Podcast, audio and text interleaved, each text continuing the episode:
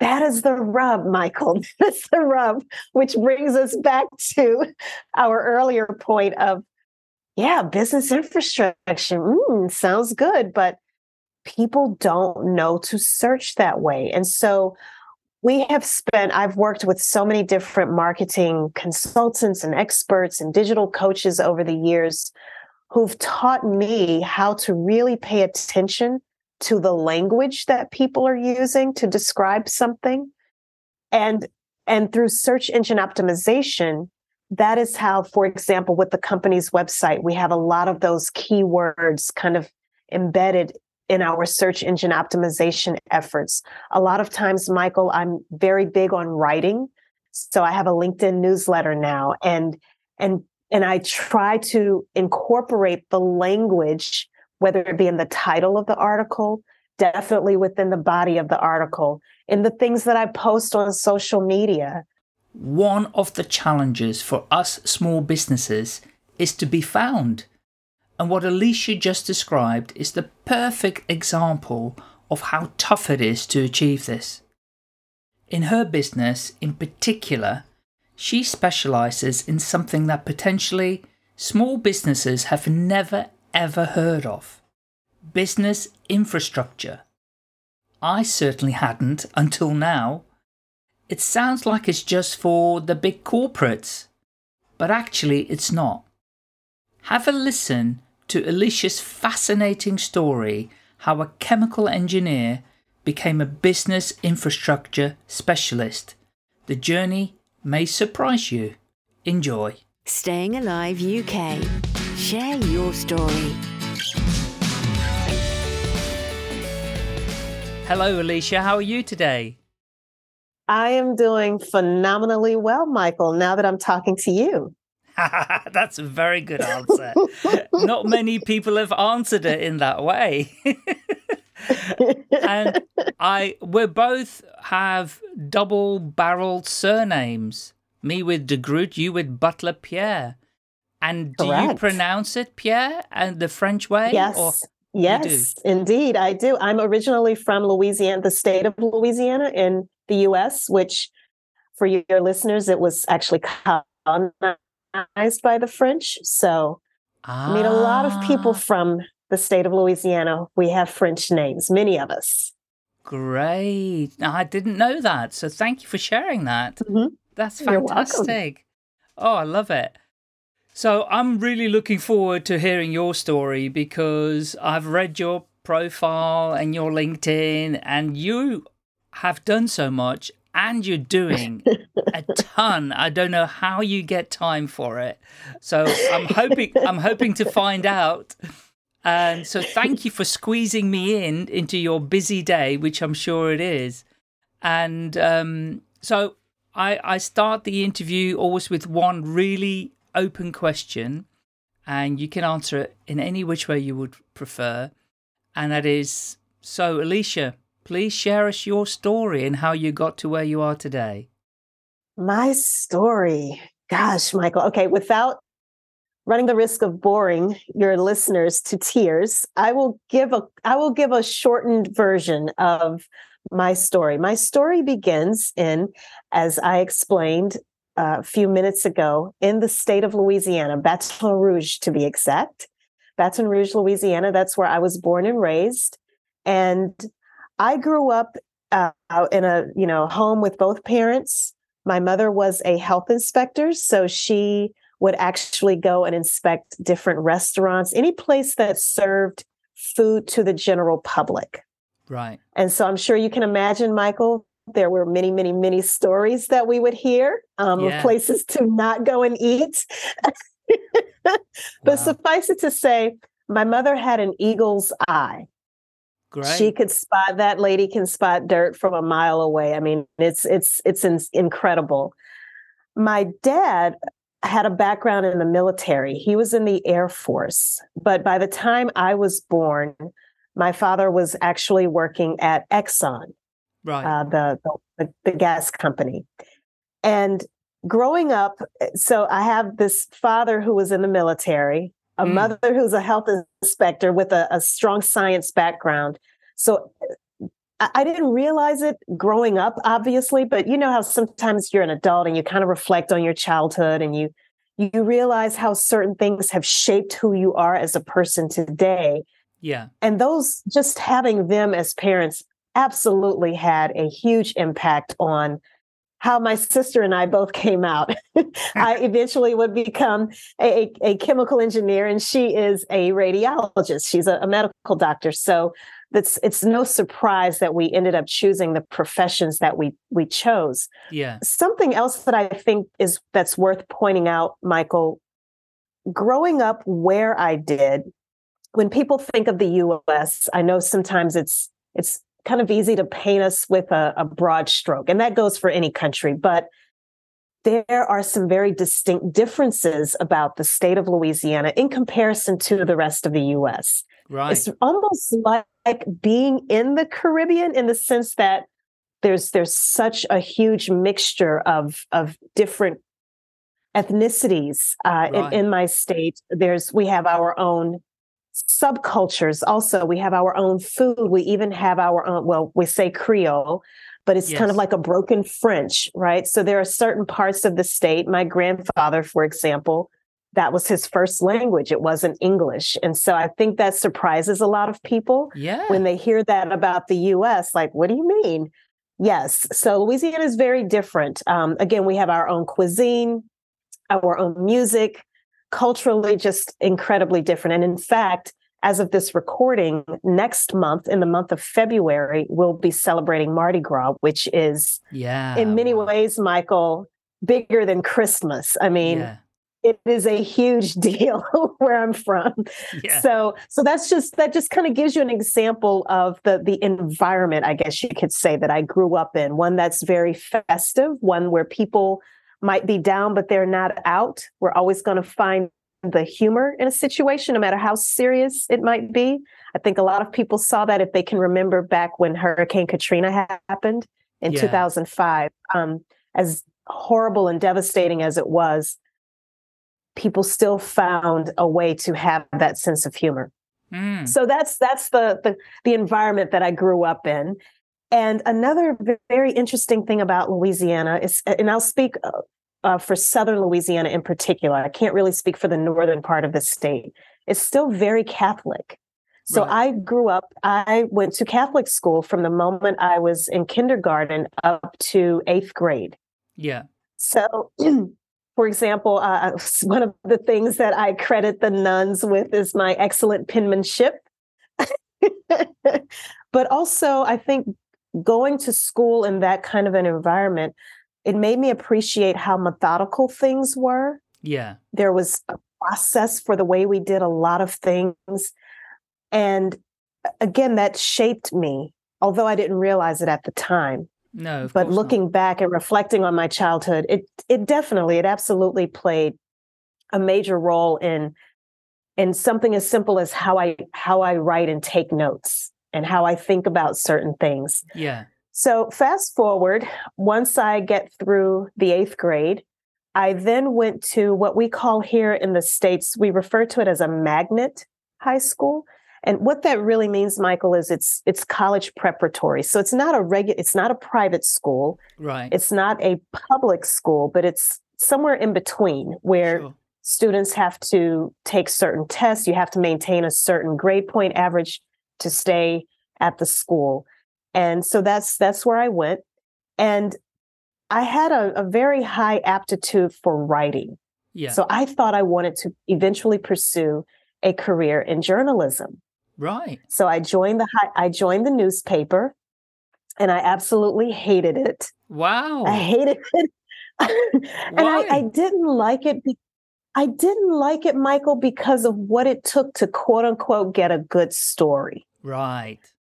I didn't like that part of it. Mm. And and mm. I've since come to understand that there's so many different facets to journalism, especially today in, in 2023. There's so many different ways that you can showcase your writing skills, whether it be in a book, a blog post. Um, we have social media now where you have the the opportunity at times to write longer form posts and things like that. Yeah. But at the time, working on the school newspaper, it just seemed a little grimy and kind of tabloidish. Yes. Uh, yeah, I know you're in the UK, kind of along the lines of the Sun.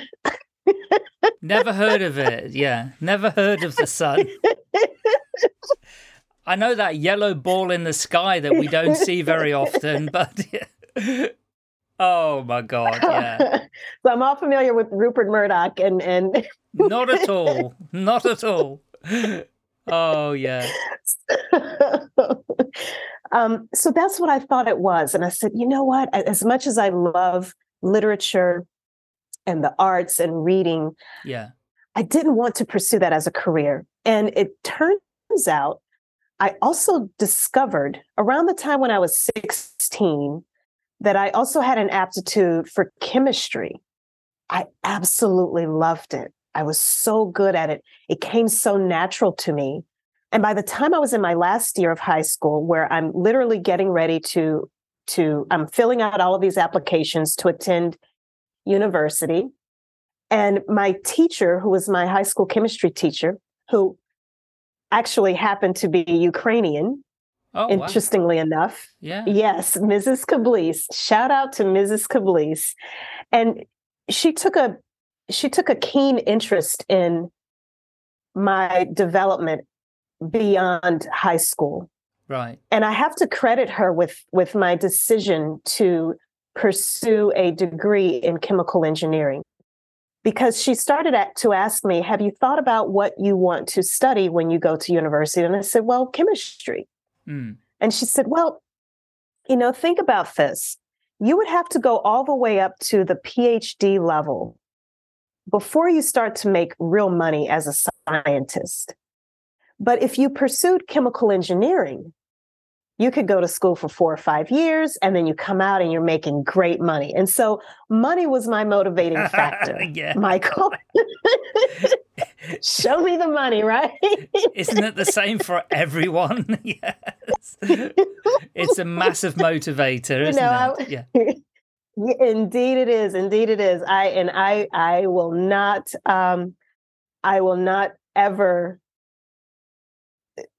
say that it isn't. Yeah. Okay. Because yeah. it, it it absolutely is. And and truthfully that was that was the motivation. And so I eventually attended school, attended university, Louisiana State University to be exact.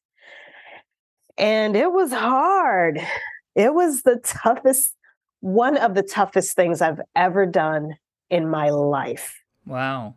And I've, uh, you know, I remember that we would often be told that of the engineering disciplines, chemical engineering is is one of the toughest. So Yeah. it was it was a real challenge. But I'll I'll share this with you, Michael.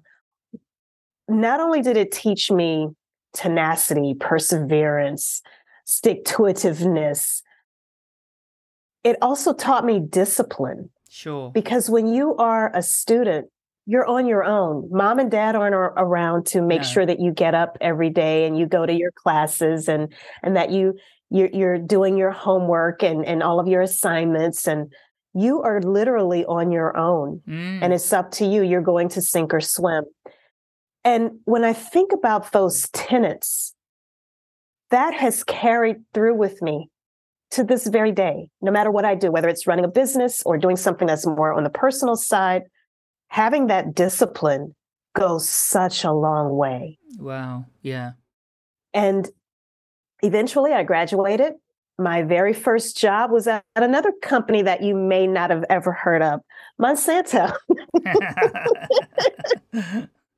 I was listening to one of your episodes and you were interviewing someone and she was talking about her journey from going from being a vegetarian to a vegan and she mentioned uh, a documentary called Forks Over Knives and yeah. what's interesting when I worked at Monsanto because it was such a large company I was in a silo I didn't know what was going on No. at, at overall at, at the company it Yeah. wasn't until i left that i started to really understand the business that they were in and it was Yeah. as a result of watching documentaries like forks over knives and super size me and all those kinds of uh, food related documentaries Yeah. and it didn't take me long, Michael, to realize corporate America was not for me. I just wasn't cut out for it. All of the bureaucracy, mm. being in a mm. silo, not understanding the outside or external market factors that were impacting our day to day production schedules. Yeah. And I'll just say this really quickly as I start to wrap up this story. When I was working at Monsanto, I'll never forget this, and I love sharing this story.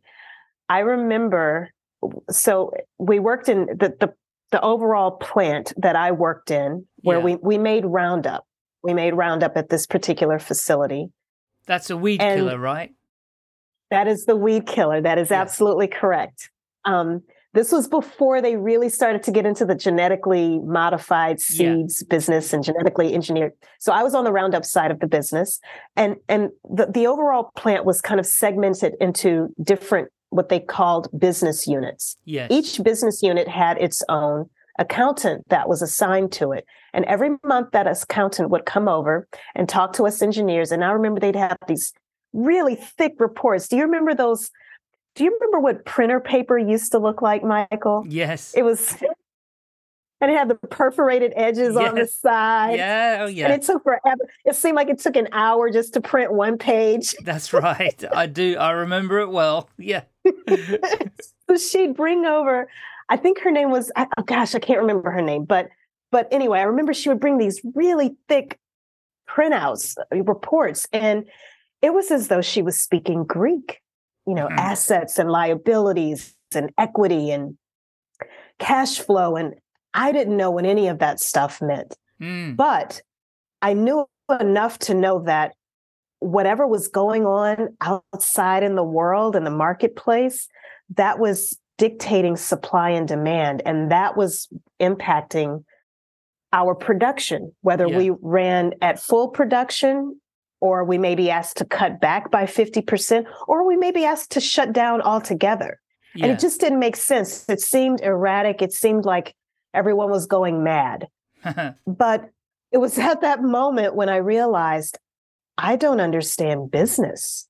Right. I don't have a clue about the business. I know the technical things like yeah. how to make, you know, how to make the widget, but I don't know the business of the widget itself. Mm. And I decided to go back to business school. So I was working full time during the day, going to school at night, and 9 11 happened in the US. Yeah. And it changed everything.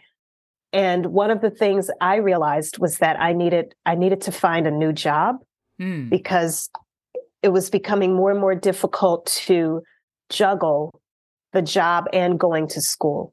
Yeah. And I really wanted to to understand business.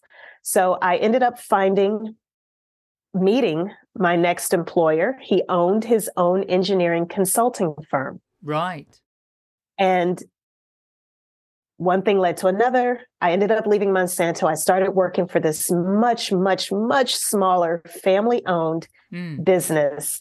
And that is what opened my eyes to small businesses, right. having that direct access to entrepreneurs, not getting caught up in the bureaucracy. There was no corporate ladder to climb. It was a family owned business. Yeah. So unless you had part of the bloodline, chances are you weren't going to become an owner in the company. No. But it was great, Michael, because as I was going to school at night and learning these different theories and concepts, business concepts, I could directly apply it to things I was working on at my job. Brilliant. Yeah. And uh, to start to round out this story of what's led me to to being an entrepreneur today, I worked there for maybe another three, three and a half years, and had this feeling one day that I needed to get. I was living in New Orleans, Louisiana at this time. Right. Had this feeling, Michael, I needed to get out quick, fast, and in a hurry. It didn't make sense. I couldn't even really explain it, but it was this nudging, edging, intuitive gut feeling. You have mm. to get out and you need to get out now. I graduated from business school in December 2004. The following January, I put my house up for sale and by February of 2005, I relocated across to the southeastern part of the US in this little old town called Atlanta, Georgia, yeah. which is home to Coca Cola Air, uh, Coca Cola, uh, the Coca Cola Company, and Delta Airlines, amongst other uh, popular, well known global companies. And I didn't look back. And eventually, I started my company, Equilibria, and that's kind of what led me to where we are today. Brilliant, thank you. Okay, let's let's let, allow you to pause for a minute. And okay. so what what I've heard, which is incredible, is you talking about your journey, your mum and dad, but then also your education and the nuns at school and the discipline that came into you. But also you had DNA discipline as well, because your mum mm. was had that eagle eye your father was in the Air Force, he would have to be disciplined. Your mum would have to be, your mother would have to be disciplined too. So you already had the makings of being that character that was going to be, you know, focused on something. And so I love that. And then the the whole corporate journey, I totally get it. You know, I've been there too. And in fact, I got out of the corporate rat race uh, in the same year that you did, 2005. And oh, wow. I drove off from the, from, it was a Japanese company who made woven fabrics. And I was like, you know, board director, commercial, whatever, uh, sales and, and design director, whatever and I drove off in my car, the company car uh, that I would have to give back very soon.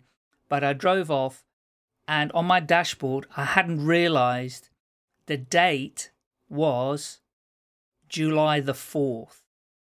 Independence Day. Mm, yes. I was, I was driving on my own in this car and I was screaming to myself because I'd realized I would never need to go back into corporate life again.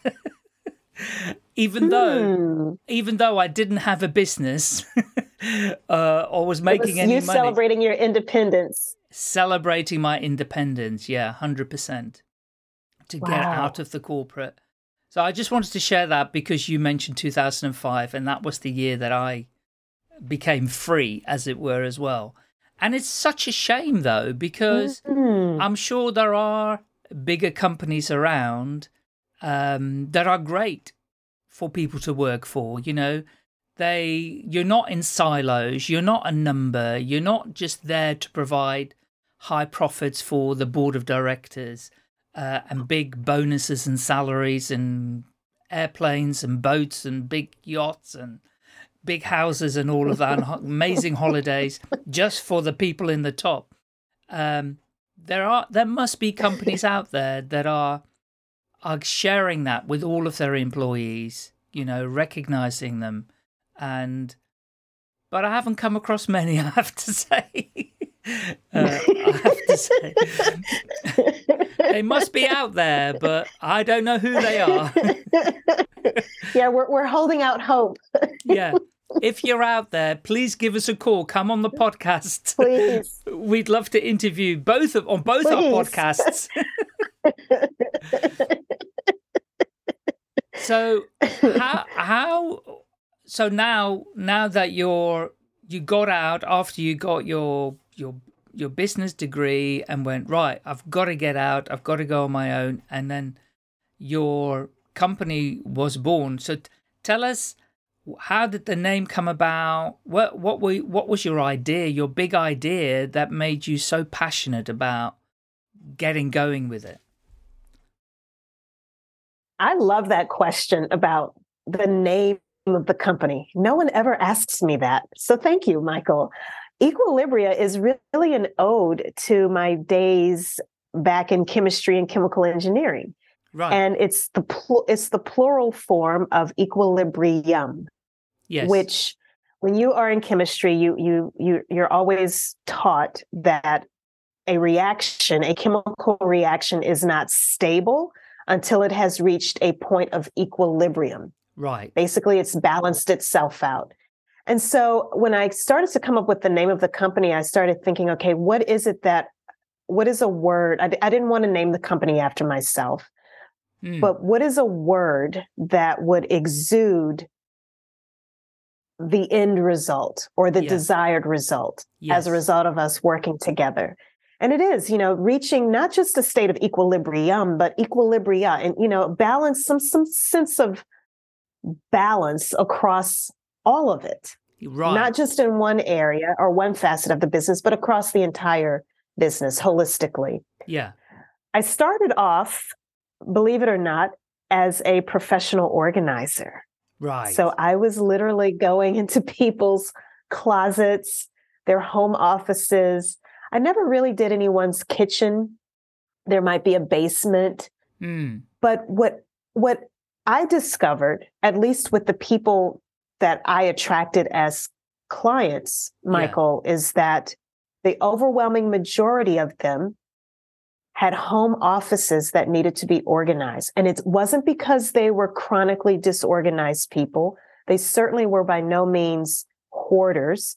They needed processes and right. systems because because they were working from home it was difficult to keep things related to the house separate from things related to the business. Well, but they you. just needed some systems in place.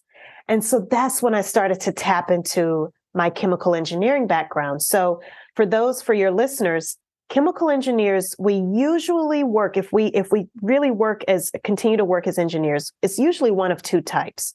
That's a design engineer where you're literally designing equipment to produce things at a massive scale or as a process engineer.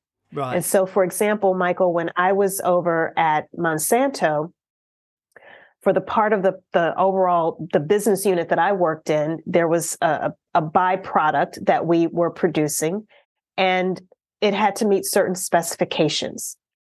And the different chemists would come over, they test, you know, if you make a batch of something, they would come over, they would test it, and they would let you know, hey, this this doesn't quite this particular batch that you just made it doesn't mm. quite meet the specifications so i as the process engineer have to go in and figure out well what went wrong at what stage in this process did yes. something go wrong yeah. to make this overall batch not meet the specification so so keep that in mind and apply that to businesses so yeah. i went from studying how to make chemicals flow to studying how to make work and information flow. Got you. Yeah. And so I started to tap in very, very heavily on some of those core process engineering skills and apply that to these entrepreneurs, these founders, these owners of these small businesses that were that happened to be in their home. And eventually I started to I'll never forget I had a district attorney's office contact me and they said we'd, we'd like your help.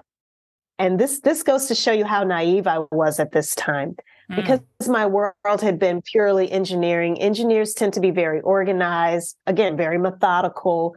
There's a process in place for everything. And i'll never forget thinking to myself there's disorganization in companies and government institutions? Who knew? oh, that's so sweet of you. I know, I know, right? Me, me thinking so highly of oh, them. you are. Yeah. oh, wow. But that that shows you how naive I was, and yeah. so I started doing that work, and and then I realized after working, I remember talking to a marketing consultant, and this would have been probably back in 2007. And I started talking to her about types of projects that I was working on and how it was organizing. And she said, "Well, that's that's true. That's true. It's actually business infrastructure." Right. And I was like, "Oh, I like that." And so that was how the uh, official switch from, or a transition, I should say, from professional organizing mm. to business infrastructure. Right. Great. Wow. Well, that's brilliant. I love it. but it's, it's, a big jump, though, to go into people's home offices and go, right, let's organize your process. You know, um, what are these files over there? Do you need them? You know, right, let's exactly. put them in the basement. You know, what are you doing with your email? How are you managing that? Or how are you structuring your files on your computer? And there's a, it's a huge jump to go from that, which is really important and helpful for small businesses because lots of people don't know how to do it. I'm I'm aware of that. And from that to go to business infrastructure. And how did anybody hire you not knowing that you had experience in the business infrastructure, if you know what I mean? Hello, it's Michael here. I hope you're enjoying the podcast so far. More to come, and I just wanted to quickly let you know about my other work, in case you didn't already know. I am involved with producing whiteboard animations for organizations so they can share better stories about their products or services. I also help business professionals get better at storytelling. I do this via in person or online workshops just visit my website where you can find out a lot more. Just go to stayingaliveuk.com or you can contact me via the contact form on the homepage. Just fill in the details and an email will land in my inbox. And now, let's get back to the podcast.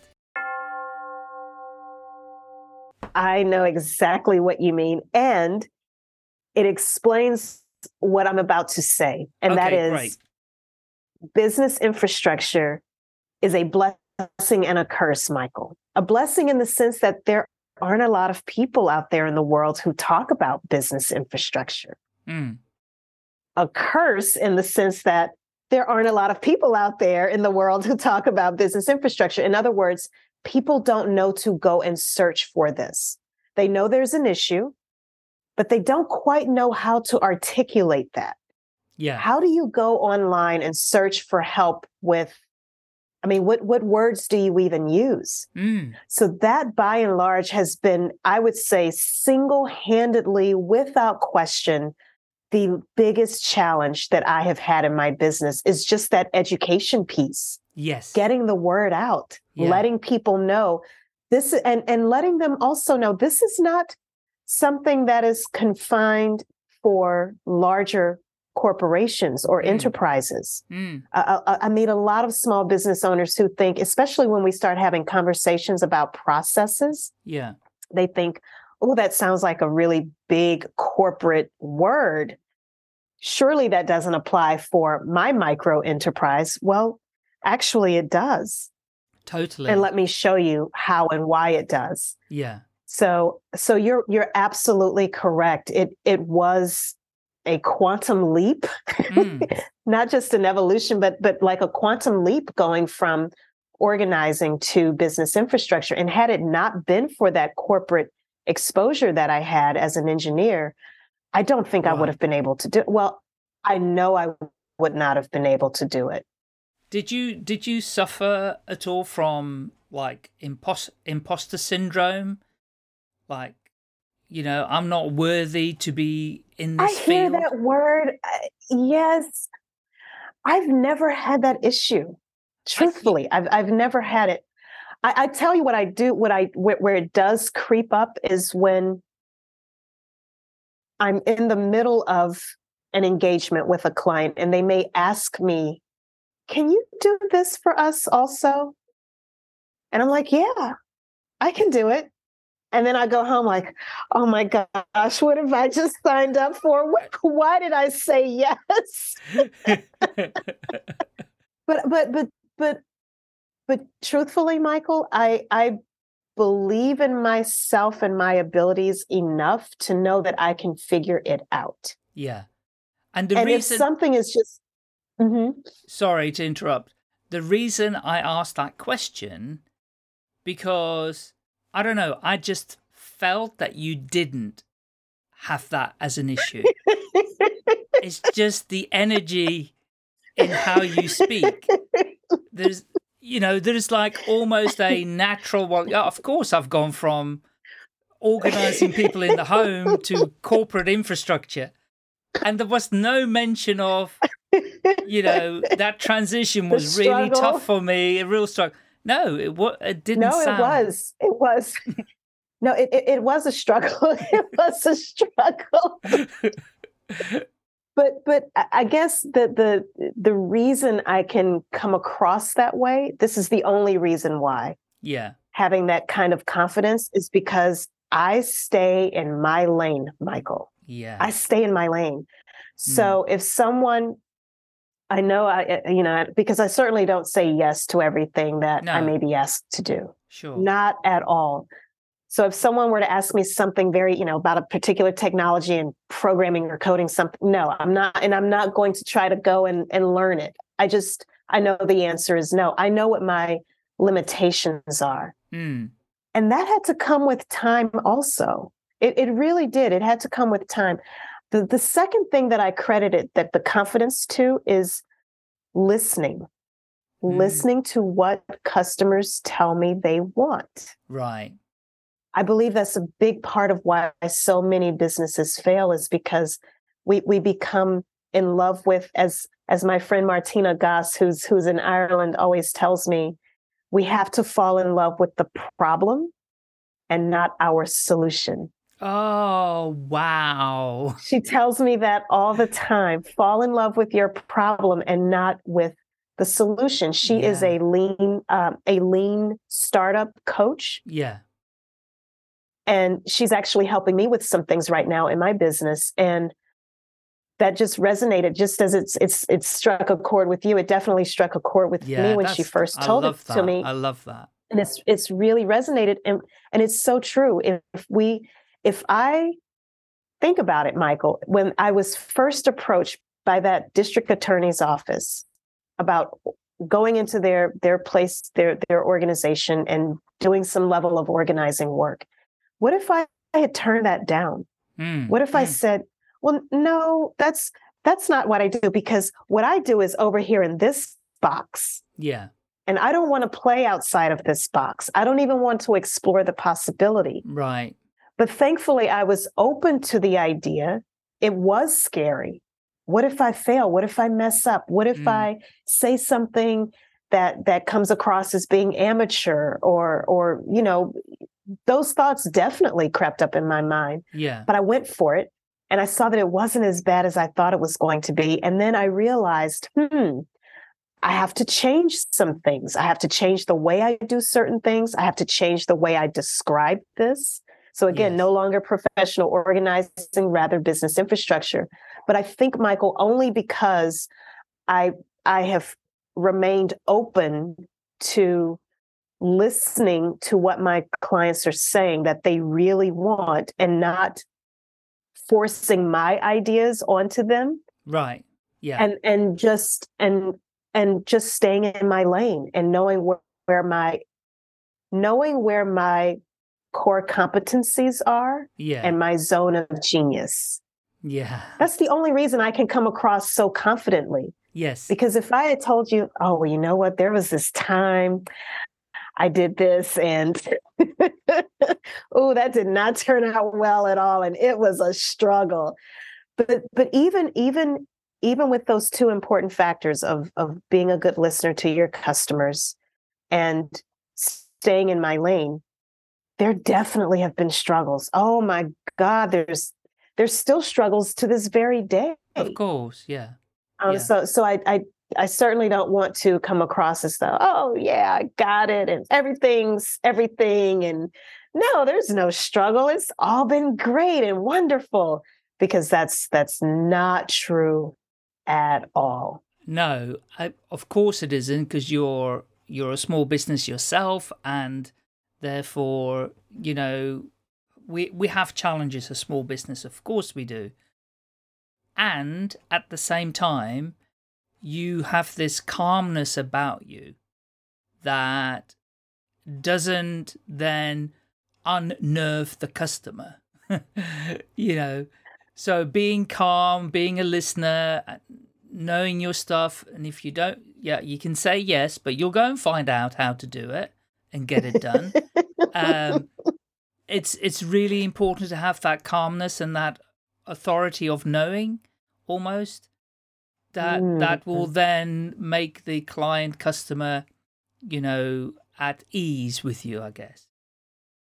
Yeah. Could you imagine if I was, you know, yeah. just kind of chaotic and mm. and I'm trying to, to, to you know, and I'm going into an environment that I know is is chaotic. It, you know, it's it's yeah. Um, so thank you so much for pointing that out because that that is actually something that clients will say to me is mm.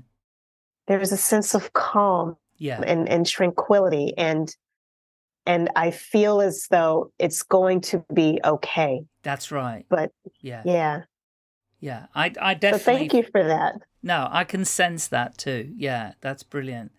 So, um, now obviously you're on a few years. You're you're doing this, and what would a this is going to be a tricky one. I don't want to say the word typical, but what kind of projects or clients have you worked on, or what are you looking to attract, perhaps as well, for future clients? Sure.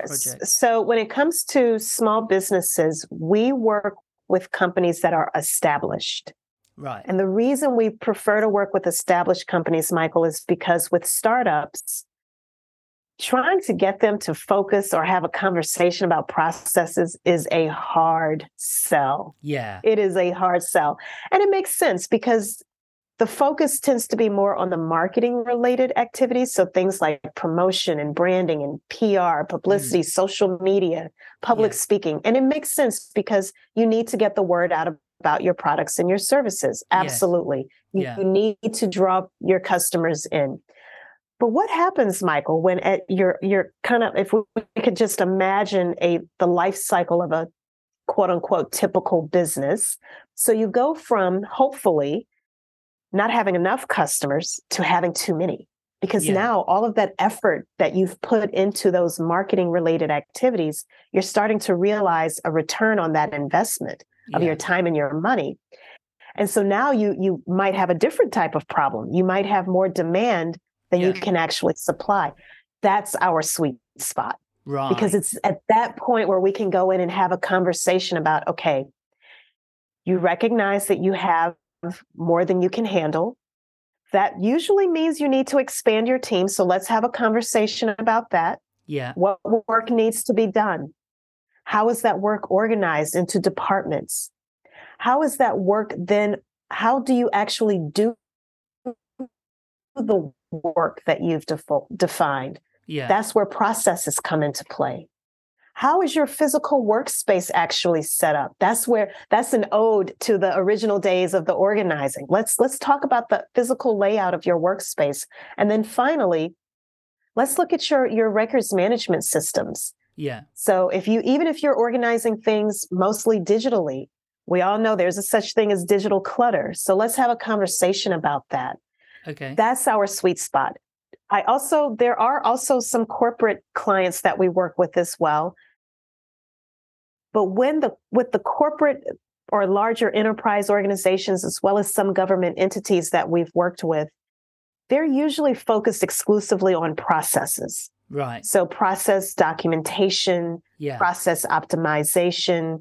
A lot of times they want to introduce a new type of technology to automate some of the things that they're doing within yeah. a process. Mm. So that's that's usually the types of projects that we will work on for large larger organ- organizations. Great. Great. Sounds incredible. And do the the so it's it's the question that came into my head as you started talking about it it's it's almost companies apart from those corporate clients but those smaller businesses where they're looking to scale and yes. scale successfully, correct? Absolutely, absolutely. So that they don't then mess up uh, on that journey. But it's it's got to be some clever you know, chief executive officer or managing director or whatever they're called that can recognize that, that that's what they need. Right? And but then how do yes. they find you, Alicia? How do they find and you? That that is the rub, Michael. That's the rub, which brings us back to our earlier point of, yeah, business infrastructure. Mm, sounds good, but people don't know to search that way. And no. so we have spent, I've worked with so many different marketing consultants and experts and digital coaches mm. over the years who've taught me how to really pay attention to the language that people are using to describe something. Yeah. And and through search engine optimization, that is how, for example, with the company's website, we have a lot of those keywords kind of embedded in our search engine optimization efforts. A lot of times, Michael, I'm very big on writing. So I have a LinkedIn newsletter yes. now and right. and and I try to incorporate the language whether it be in the title of the article, yeah. definitely within the body of the article, mm. in the things that I post on social media, the blog posts that we have. So there's this whole content marketing engine right. that is really driving this effort to increase exposure to this information so that, to your point, people know that this is an option for them. Yes. And that there is help and relief. Because what happens, unfortunately, for so many of us who find ourselves in this situation, when we do go and search for help, we usually find one of two things. One, the information is reserved for the much bigger companies. Yes. Or it's reserved for manufacturing companies, especially yes. when you start to talk about things like Lean Six mm. Sigma, yeah. which is a process improvement initiative there's no shortage of people who are certified in Lean Six Sigma, yeah. which is a process improvement framework. But asking them if they will work with a small business, no way. It's hard to find yeah. them, Michael. It's mm. so hard to find them. And so this is where I'm I am I and my team, we are working round the clock to change that narrative and to put business infrastructure, you know, forget my company, Equilibria. Let's just do our part to put business infrastructure on the map. Yeah. So that these owners and founders and managers and leaders of these smaller businesses and micro enterprises know that there is help, there is support specifically for mm. them mm. and their very unique needs, because we do have unique challenges that larger organizations simply don't have. No. But our bigger advantage is that we can use that small size. We have a, a type of agility that yes. they don't have, and we can make decisions a lot quicker, and we can we can be a lot more nimble. Yeah, um, in 100%. comparison to those much larger organizations. Brilliant. Okay. Sounds incredible. And uh, I almost feel like there needs to be a business infrastructure school you know, that people can go oh, to. Speaking of which, mm. Michael, oh my gosh, are you, you in our are you in my head? That's exactly what we're working on right now. Brilliant. That is exactly what we're working on. Oh, fantastic. That's brilliant. It just makes sense, doesn't it? People need to be educated. That's educated. exactly what we're working yeah. on. Fabulous. Mm-hmm. Fabulous. So tell us, how can people get in touch with you when they, you know, need this kind of help, Alicia? The best way is to, if you want to connect with me personally, the best way is through my website, my personal website, which is aliciabutlerpierre.com. If you want to know more about business infrastructure and this course that Michael has conjured up, Thank you again for that plug, Michael. I did not know about this at all. and I and I want you. I'm I'm curious to hear your your. Um, I, I want to see and hear your reaction when I tell you the name of it. It is mm. called the Smooth Operator. Oh, I love it. And and so, if your listeners and people who are watching us right now on YouTube, if you go to Smooth Operator dot courses, and that is with an S at the end you can find out all about the course. on right. business infrastructure. That's brilliant. Oh, well done. That's fantastic. Thank you. And that means so much to me coming from you. I really appreciate that. Oh, there's no problem at all. I I obviously one of the things that you're getting the message out to is being on this podcast and being interviewed on podcasts. So tell us also about your podcast that you do. Sure. It's called the Business Infrastructure Curing Back Office Blues podcast. And you're going to love this, Michael. And please, please accept my offer to come onto my show. Okay. It is a storytelling format now. Yes, I love as it. Of, as of last as of last year, we literally switched over to more of a storytelling format. Yeah. But we have a, an amazing group of different entrepreneurs, executives, and experts who come on and literally give us a behind the scenes look at what they do and how they help the companies or the individuals that they work with. So it's it's really looking at okay, we have these back office operational things that are going on. Help. What are the tools and technologies that, that are out there that can help me streamline some of the things yeah. that I'm doing? Great. Is there a, a certain process that you recommend? Who are the types of people that you hire? Where do you suggest I go to find those people? Yeah. Those are the kinds of conversations that we have. Wonderful. Oh, well done. Well done. That's amazing. I love talking to another podcaster always. Alicia, thank you so much for your time. We could spend another 30 minutes talking about oh, this. Absolutely. And that's why you have to come onto my show. but we, we want to leave the listeners wanting more. And the only way they can get more is to get in touch with you, right? Yes, indeed.